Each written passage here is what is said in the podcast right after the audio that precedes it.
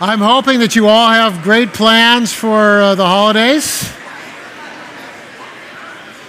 I know I do. I'm going to be at home. I'll be here Tuesday night, 3 p.m., 5 p.m., 7. Hope you'll join us for one of our candlelight services.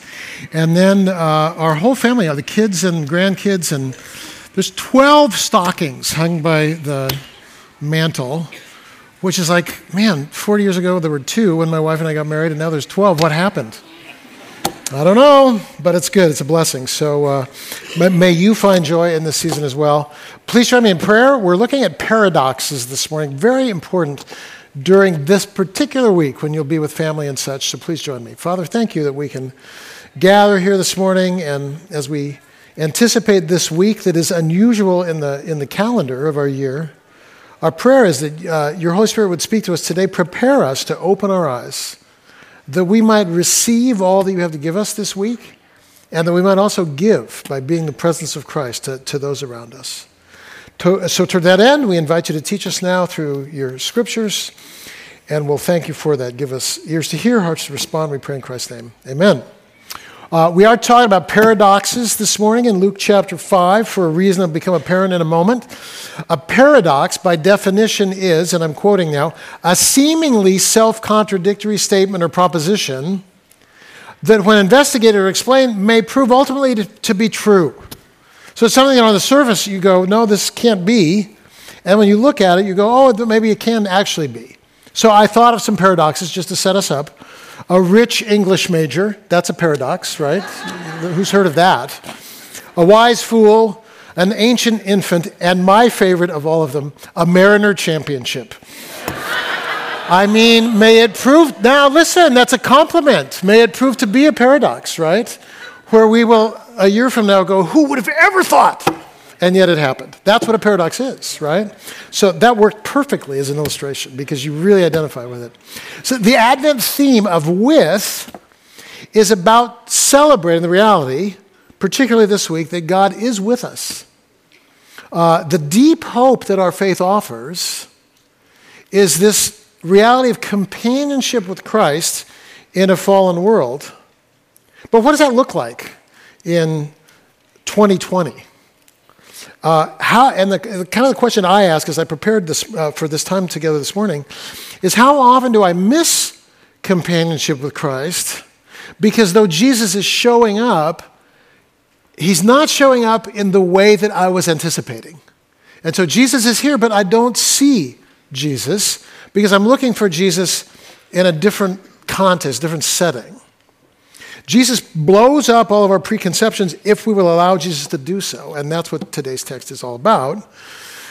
And the text this morning that was read is clear enough. There's a man, he's paralyzed, and he's brought to Jesus by some friends, but they can't get in the house because at this moment in Jesus' ministry, his popularity is rising pretty dramatically, and the house is filled with people. Everybody wants to be with Jesus, so they can't get in, so these guys climb up on the roof and lower him through the roof. And when you read the text, you understand that they had to destroy the roof in order to do this.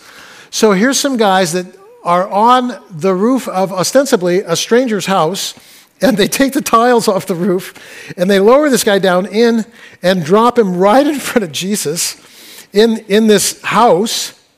And then Jesus says to the guy, your sins are forgiven, which is weird, as we'll see in a minute.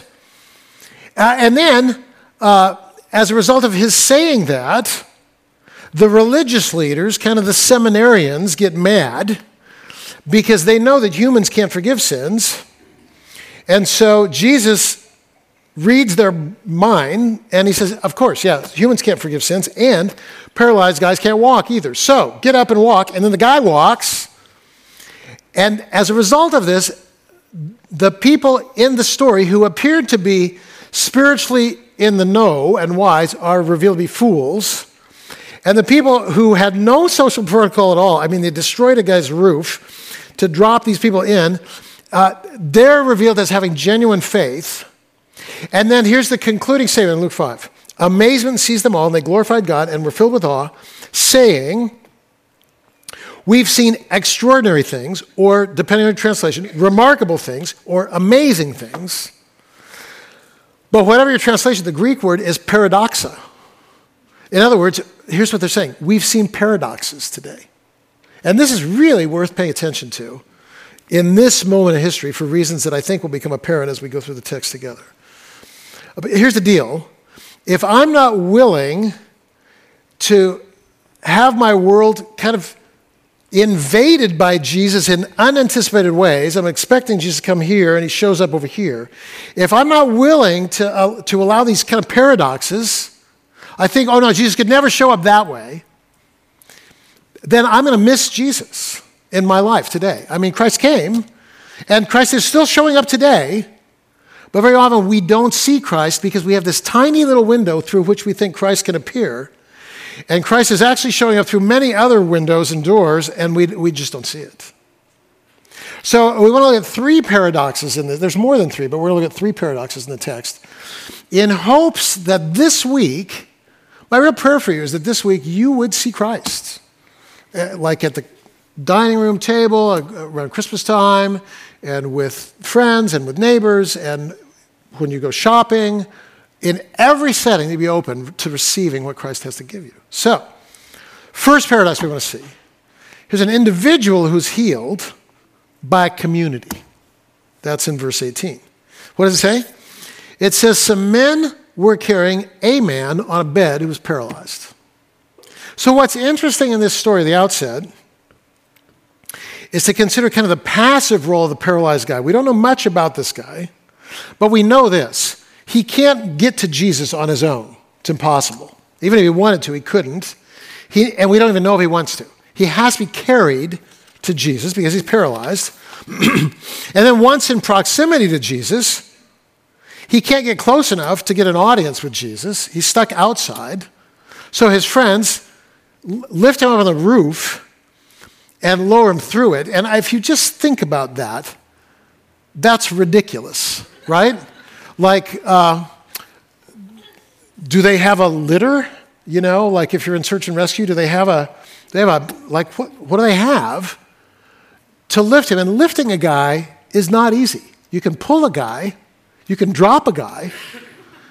You can use Jumars and get a guy up, but just lifting a guy is, I mean, that's a lot of trouble. And then they have to destroy the roof because literally the phrase down through the tiles indicates that they're tossing tiles. So here's somebody's house, and then in the middle of Jesus doing this, like imagine you hear a saw, and then, you know, somebody comes rappelling down with a mat. It's insane. And when Jesus sees the guy, he doesn't panic and kind of judge the guys for destroying this man's property. But he looks at the guy who has done nothing. And he says to that guy, your sins are forgiven. Are you kidding me? This story is entirely contrary to American Christianity, and here's why. Like the very way that we phrase encountering Christ, or have for 50 years, is this. Hey, it's very important, Brian, that you receive Christ as your what? What do we say? Personal Savior. And then this is the other thing we say. Oh, religion? Don't talk to me about religion. That's a private thing. Like we'll talk about politics. We'll talk about impeachment. We'll talk about the Seahawks. We'll talk about the 49ers. We'll talk about the Mariners. We'll talk about traffic. We'll talk about Amazon.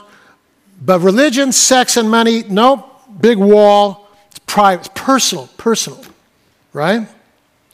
But in this case, this guy's faith is not entirely his own. We think, hey, we sought God. We discovered our need. We confessed our sins, we declared our solidarity with Christ, we came forward alone, we were baptized alone, we were born alone, we're going to die alone. But in this story, the only thing you know for certain is that this guy knows that he's paralyzed. That's all you know. He can't seek Jesus on his own. We're not even certain he wants to seek Jesus, but his friends want to take him to Jesus for healing. We know that, and they do. And when they can't get in the house, they won't take no for an answer. In other words, note this story. His friends are deeply involved in the healing process.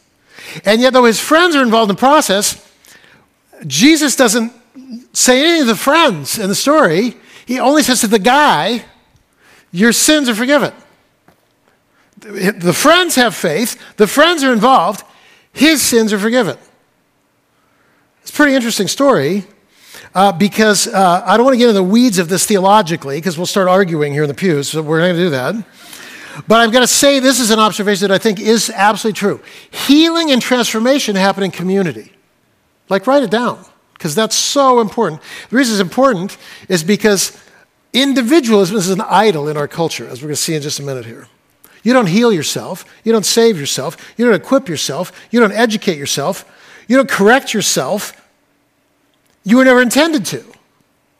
So this paradox creates a head-on collision with the idol of individualism that is in our American culture, because individualism says what? Hey, it all depends on you. And individualism basically says, doesn't matter where you are, this is like, we call it the American dream. Doesn't matter where you are, if you work hard, get an education, pull yourself up by your bootstraps, you can what? You can thrive. That's America. I mean, people left Europe to come and build what? Kind of their own life, right? And then, by the way, if individualism is more prevalent in the United States than Europe, and it is, because it's in our DNA as like pioneers, that individualism becomes a greater force the further west you travel in the United States, right? So that some of you who have lived in other places, you know this. You come here, you've heard about the Seattle, freeze, Seattle chill. We're super friendly, but we don't really mean anything that we're saying, right? Like, if I say to you, hey, let's have coffee sometime, what I mean is if I never see you again ever, it'll be fine with me. like there's a lot of disingenuous friendliness in this kind of very far west part of the world that is kind of rugged individualism, right? And individualism says, hey, you can do anything if you just knock it out of the park yourself. Well, the Globe and Mail, which is like the Canadian version of the New York Times, basically, they just published an article this last week, and I'm just quoting a part of it. It says, put down your self-help books. Sociologists have finally discovered, and as if science is the end all, but here we go. Sociologists have discovered resilience and transformation are never a do-it-yourself endeavor. And so as this study was done of people dealing with addiction, unemployment, financial setbacks, health crises, they found a direct correlation in people's ability to move, whether it's losing weight, running a marathon, getting a job, dealing with bankruptcy, overcoming addiction. There's a correlation between success and community. In other words, you try and do it alone, often you fail. But if there's a community surrounding you, you often succeed.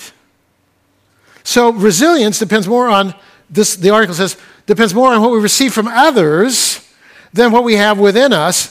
In other words, the life for which you're created is a life in community.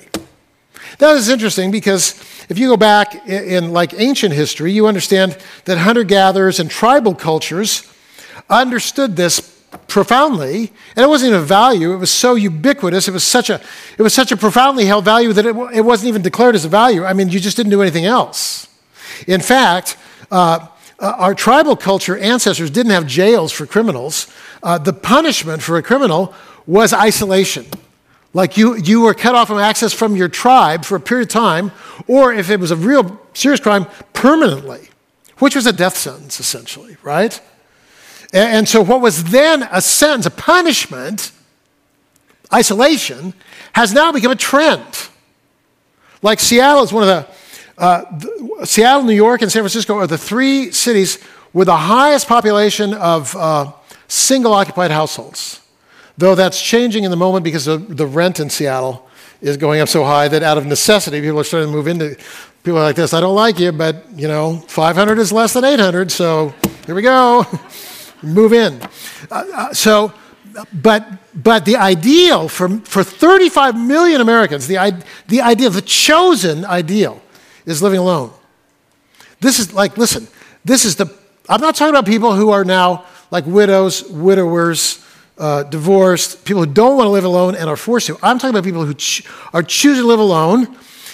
It is often the perfect cocktail of wealth, virtual reality, social media, and rugged individualism that creates this world. And as the number of people who are choosing to live alone has risen in our culture, at the same level of increase are rates of suicide, depression, homelessness, and anxiety. Now, I'm not purporting causation here, but I'm saying it is interesting that as we choose isolation, we also begin to see more and more the social malaise of our time, suicide, depression, homelessness, and anxiety in proportion, directly proportion to isolation. No surprise. Why? Because listen, individualism and isolation are not normal. It may be a seasonal thing for you, but it's not normal. Every person for themselves is not normal. Pull yourself up by your bootstraps is not normal. Isolation is not normal. C.S. Lewis' version of hell in The Great Divorce is a world in which everyone gets whatever they want on demand, but every time I get what I want, the distance between me and the closest person grows. Does that make sense? So like I get what I want, but in getting what I want, I sacrifice community. And this kind of plays out now in our culture, actually. Like back in the day, cell phone and media, even if you watched a movie as a family, at least you watched the movie as a family. Now, there's a movie on, and I'm convinced half the time none of us are watching the movie. Because as soon as, if I've seen the movie or if I don't like the movie, it's rude to leave, but apparently it's not rude to do this, right? And like, okay, yeah, oh, the movie's on, but I'm not paying attention. And we're living in these kind of isolated bubbles. Does this make sense? So this is the culture in which we find ourselves. And I'm just going to suggest to you it's not normal. And here's why I say it's not normal. When you look at the Bible, the kingdom of God is exactly the opposite of that. Exactly the opposite. Isaiah 2, the kingdom of God, every tribe and every nation joining hands. People who are profoundly different culturally, joining hands, ascending the mountain of God, because one thing draws them all together. It's their commitment to their new king, Messiah, who, by the way, is Jesus. None of them are there because they made a life for themselves. They're called into a family. And then as a family, they're seeking together the kingdom of God. And when you go to Isaiah 25 or so, there's this vast feast, best wine, best cheese, aged meats, amazing, and people from every tribe, every nation, every disease healed. But it's a table. It's Babette's Feast, if you know the movie. It's this remarkable gathering of people who share little in common other than this kind of love that they have for one another, because this love for one another is predicated on the one thing they share, love for Christ. You're made for that. And you, by the way, you cannot get that by putting on headphones and listening to me as you run the lake. You just can't. It's good to do that, I suppose, if you need it for some reason, like to keep your pace, or if you need like insomnia help, it's perfect. That's what I do when I can't sleep. Just listen to myself yabber on, it's fine. But church is not that. We're a community. And you know, when this ends and there's coffee, that ought to be populated with you. Because here's why. Could you come up? I know you read the scripture, but could you come up again? Here's what happens when we're in proximity. When I know you, you know me, Christ in me, this is happening at a cosmic level. Christ in me is now radiating out, and you're able to receive. And then Christ in you is radiating out, and I'm able to receive. But when an idol of individualism enters into our culture, it's like there's this wall here, and now Christ is coming out, but you're not able to receive. And Christ is coming out, and you're not receiving, and you can't, and you're giving, but I'm not receiving, because we have made an idol out of individualism. Give me a hand. It's very brave to come up. Thank you. All through the Bible, you see it all through the Bible. Nobody does anything alone. When Israel's fighting this battle in Exodus 17, Moses holds up his arms, and then he gets tired, and so these guys come, and they keep his arms held up, and when his arms are up, the soldiers win their battle. When his arms go down, they lose. His arms get tired, the soldiers put them back up, they win again. There's soldiers fighting, there's Moses with the arms, there's the guys holding the arms. Who won the war? Everybody. Take Moses out of the equation, take the soldiers out of the equation, take the arm help out of the equation, and the battle goes to the other team. Like, we're in this together. So find your local tribe and nurture it. I can't say it strongly enough. It's countercultural. In a world where individuals are an idol, find your local tribe, nurture it. Join a small group. Recognize that your faith is never just your faith. Be the guy carrying other people to Jesus. There's this thing that's popular among millennials, I think, and younger. People say, what's your spirit animal? Have you heard this before? Now, I'm an agnostic about spirit animals. I don't know theologically what I think of spirit animals. But if you go to my little bungalow here that I rent from the church, you'll see above the sofa like a picture of a wolf. I love wolves. And part of what I love about wolves is they have a pack, but they like to get off on their own sometimes. And I like to get off on my own. But as I was thinking about this, I'm only standing here today because a lot of people that none of you know. When I was studying architecture, my friend Jim convinced me to play piano for a Bible study. His exhortation and encouragement changed my life. And by the way, bummed me out of depression. When I was in seminary, I did my first sermon, and then the guy teaching the class, he came over and said, Richard, God has given you a gift of preaching. And if I could give you one thing, it would be to say to you, develop that gift. And I did, listening to him. I was here a year and wanted to quit after a year because the church had grown from 300 to 200 in a year. So I was super discouraged. And then there were two guys, Bob Niskin and Jim McClurg, who are part of Bethany still to this day. They attend the North Campus. And they locked me in a room and talked me off the ledge. I'm still here. This building, there was a meeting at Starbucks. And the cost was escalating because the permit was delayed. And we'd raised our goal amount of money, but the building was going to cost more than the goal that we raised. And so I called a meeting with the chairman of the board and the chairman of the building committee.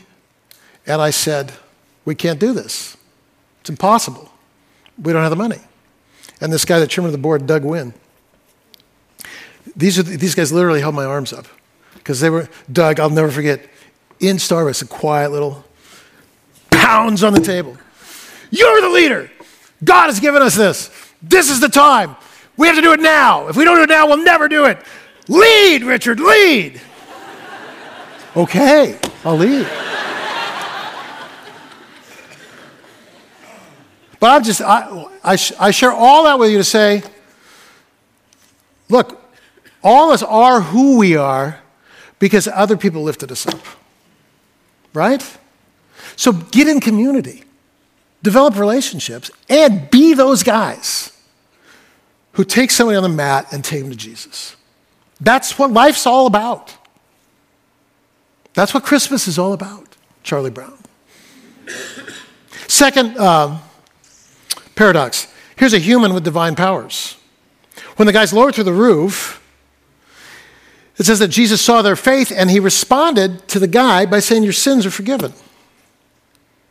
And the religious leaders then came to an immediate conclusion that this guy's speaking heresy. And here's why they came to that conclusion. Psalm 32:5 says that God alone can forgive sins. Now, these guys had in their mind who Messiah would be. And there were debates within religious leaders, and there were many already self-proclaimed messiahs in the first century in the Roman Empire for the Jews, self-proclaimed messiahs. And so the debates were like, he'll be a military leader, he'll be a powerful teacher, he'll be a political leader. But they knew this because they knew their Bibles.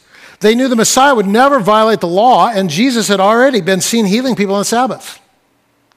They knew that the Messiah would be, quote unquote, pure, and they knew that Jesus, they'd already complained, Mark chapter 2, that Jesus hanging out with prostitutes, lepers, tax collectors, and Roman soldiers. So they already knew that this guy wasn't God. They knew that because he's violated the law and he's hung out with impure people. And now he's forgiving sin, pretending to be God. So then they come to actually a very logical conclusion.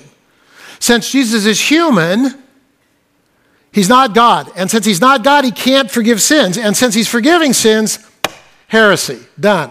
It's perfect logic if he's not God. But the reason they believe that he's not God is because they knew their Bibles so well. But what they knew so well in their Bibles wasn't their Bible, but their interpretation of the Bible. Do you understand? So they thought that the Sabbath meant it was illegal to heal on the Sabbath. It doesn't say that in the Bible, but that was their understanding. That their interpretation of Sabbath excluded Jesus from Messiahship. Their interpretation of purity excluded Jesus from discipleship. So they've already decided that this man is not Messiah, and that's the problem. Messiah is standing in front of them, and they're looking beyond him for Messiah. In other words, they miss Jesus because their understanding of who Jesus would be is different than who Jesus is.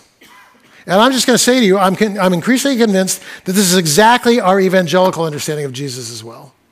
Like, we have a tiny window, whatever is our particular interpretation of Jesus.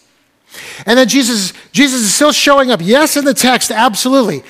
The reference point, the paradigm, the lens, I get that.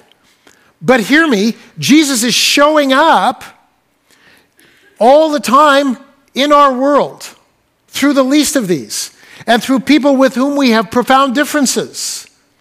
And this is the problem. If my window is tiny, then I'm like this, yeah, I can't receive anything you say because you're a gun owner, or because you're a Republican, or because you're a Democrat, or because you have your view on the impeachment, or because you listen to Fox News, or because you listen to MSNBC, or because you thought the article in Christianity Today was a good article, not a bad article, or a bad article, not a good article, or because you're an environmentalist, or because you're a gay couple, or because you're Kanye. Like, I can't listen to you. Oh, no, listen. We're told in 1 Thessalonians 5:22, this is my words, don't throw cold water on the fire of the Holy Spirit.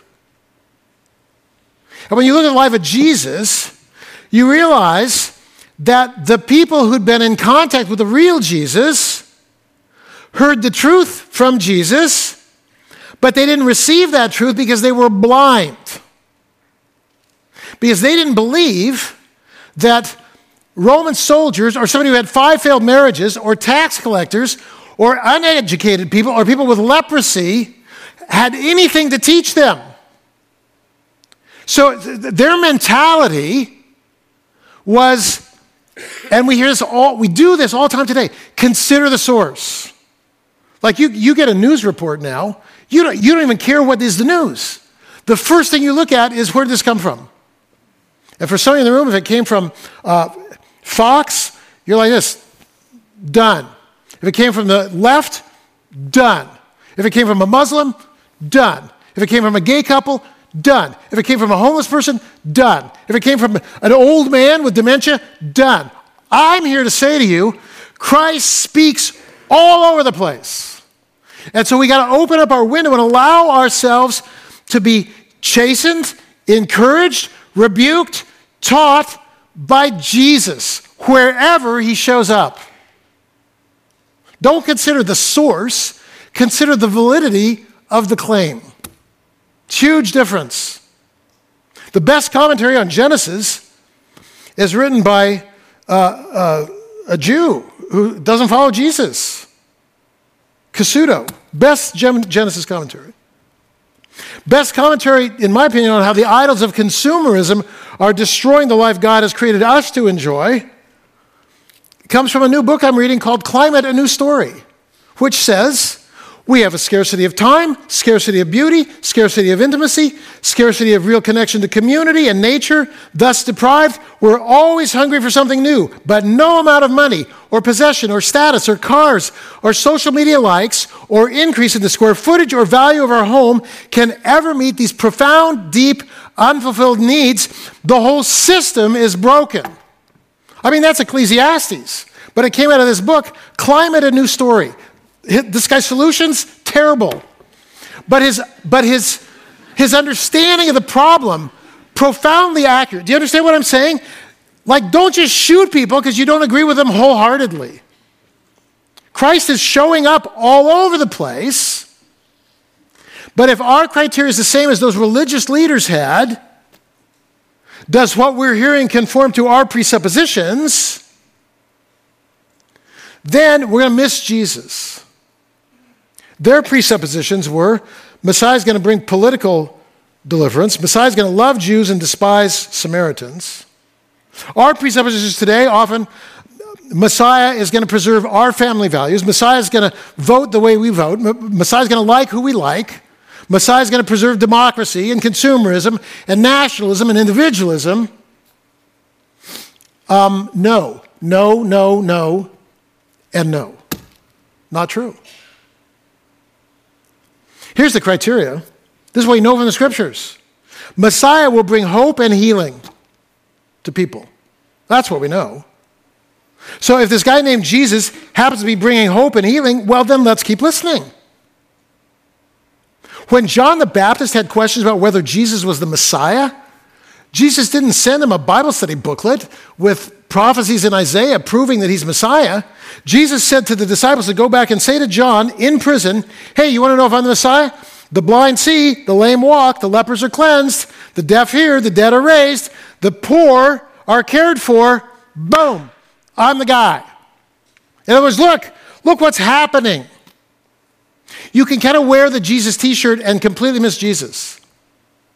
Just ask the deacons who are also clan members or spouse abusers or secret addicts or who have, in spite of the t-shirt and doctrinal purity tests, a total disregard for the poor. But when people are pointing to community or healing or generosity or hope or justice, whoever is pointing that way is pointing to Messiah, regardless of whether they wear the t-shirt or not. Look for truth and receive it wherever you find it. And let it shape you. This is what it means to be a Christ follower. So then finally, the last paradox. Kind of we see at the end of the story that the outsiders are actually in and the insiders are out. Because when the story's finished, the religious leaders are exposed as being people who missed the point. While the guys presumably with no Christian education are the ones who were revealed as true disciples. And this happens over and over again in the ministry of Jesus. Jesus switches the price tags so that insiders are exposed as frauds and outsiders are revealed as having true faith. And it's super annoying to all the religious people, right? I mean, when Jesus hang out, remember he goes out of his way to engage conversation with this woman at the well who is A, a woman, B, a Samaritan, who the Jews didn't like, and C, a participant in 5 failed marriages, and D, living with a guy not her husband. And Jesus is like, he's spending time with her, and then the disciples go, what are you doing? And Jesus says, well, I'm here to share who I am with everyone. And she becomes the first evangelist in the Bible. And I mean, would she even be welcome here? First evangelist. Woman caught in adultery. Deep lover of Jesus. Luke 7, a Gentile Roman soldier asks to heal his slave, and Jesus looks at his disciples. He says, I haven't seen as much faith as this guy has, I haven't seen in all of Israel. That would be annoying if you were part of Israel to hear that, right? And by the way, he's a soldier. So if you're a pacifist, deal with it. Jesus loves soldiers too, apparently. Jesus said that the kingdom of God is a party to which everyone's invited. But then, when you read the story, Luke 14, he says, everyone's invited, but a lot of people who are invited are going to make excuses. and say, yeah, I'd like to come, but, you know, I just bought a cow and I got to check it out. I just bought some land. I just got married. Someday, but not now. The reality is all those people who don't come to God's kingdom have their own kingdom that they actually like better. So then Jesus throws the doors open, and the people who actually show up at the party are people you would never anticipate to be at the party. But those who come to the party must reshuffle their priorities, because if you're coming to this party, you got a new king, and the king is not you anymore, it's Jesus. And that means new relationship with money, with your enemies. That means your politics is different, your sexuality is different, your relationship with the earth is different. You want to wear the t-shirt, fine. But if you want to be part of the kingdom, everything changes for you. So the gates were thrown open, and then the kingdom is soon populated with Samaritans and Romans and Republicans and Democrats and soldiers and pacifists and rich and poor and lepers and CrossFit trainers, and everybody's there. But the one thing that draws them all together, they all believe this: Jesus is the greatest hope for the world. We don't agree on everything, but we agree on this: Christ is the hope. These candles, it's because Christ has come. And because Christ has come, history's headed in a different direction. And we want to be part of that story, and we want to bring people to Jesus the way these guys did. And we don't have to agree on everything to do that. Last week, I remind you, we come to crossroads all the time. This is a crossroads. Because you're going to go off into the week and do Christmas stuff. And my prayer and hope for you and for me is that I will see Jesus this week in all kinds of places. But if I want a kingdom where the rich are rich, the strong are strong, the first are first, the kings are powerful and rule by force, then I can wear the t-shirt that says Jesus on it, but I'm not really at the party. If I'm going to be at the party, at this party, the poor are rich. The sick are strong. The weak are healed. The last are first. And the king is a baby who changes the world by dying on a cross. I think many people endure the holidays. If you've seen Christmas Vacation, you know when the doorbell rings and it gets lower and lower and lower. This kind of doom, families descending on you.